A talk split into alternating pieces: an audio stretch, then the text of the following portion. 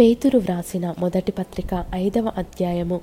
తోటి పెద్దను క్రీస్తు శ్రమలను గూర్చిన సాక్షిని బయలుపరచబడబో మహిమలో పాలివాడనునైన నేను మీలోని పెద్దలను హెచ్చరించుచున్నాను.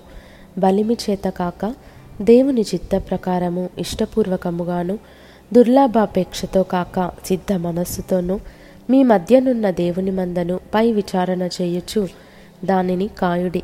మీకు అప్పగింపబడిన వారిపైన ప్రభువునైనట్టుండక మందకు మాదిరులుగా ఉండుడి. ప్రధాన కాపరి ప్రత్యక్షమైనప్పుడు మీరు వాడబారని మహిమ కిరీటము పొందుదురు. చిన్నలారా మీరు పెద్దలకు లోబడి ఉండుడి. మీరందరూ ఎదుటివాని ఎడల దీన మనస్సు అను వస్త్రము ధరించుకొని మిమ్మును అలంకరించుకొనుడి. దేవుడు అహంకారులను ఎదిరించి దీనులకు కృప అనుగ్రహించును. దేవుడు తగిన సమయమందు మిమ్మను హెచ్చించున్నట్లు ఆయన బలిష్టమైన చేతి క్రింద దీన మనస్కులై ఉండుడి. ఆయన మిమ్మను గూర్చి చింతించుచున్నాడు గనుక మీ చింత యావత్తు ఆయన మీద వేయుడి.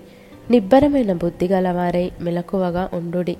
మీ విరోధి అయిన అపవాది గర్జించు సింహము వలె ఎవరిని మృంగుదునా అని వెదకుచు తిరుగుచున్నాడు. లోకమందున్న మీ సహోదరులయందు ఈ విధమైన శ్రమలే నెరవేరుచున్నవని ఎరిగి విశ్వాసమందు స్థిరులై వానిని ఎదిరించుడి. తన నిత్యమహిమకు క్రీస్తునందు మిమ్మును పిలిచిన సర్వకృపానిధియకు దేవుడు కొంచెము కాలము మీరు శ్రమపడిన పిమ్మట తానే మిమ్మును పూర్ణులనుగా చేసి స్థిరపరచి బలపరచును. యుగయుగములకు ప్రభావమాయనకు కలుగునుగాక. ఆమెన్. మిమ్మను హెచ్చరించుచు ఇదియే దేవుని సత్యమైన కృప అని సాక్ష్యము చెప్పుచు సంక్షేపముగా వ్రాసి మీకు నమ్మకమైన సహోదరుడని నేనెంచిన సిల్వాను చేత దీనిని పంపుచున్నాను. ఈ సత్యకృపలో నిలుకడగా ఉండుడి.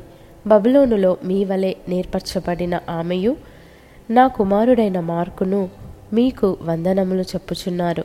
ప్రేమగల ముద్దుతో ఒకనికి ఒకడు వందనములు చేయుడి. క్రీస్తునందున్న మీకందరికీ సమాధానము కలుగునుగాక. ఆమెన్.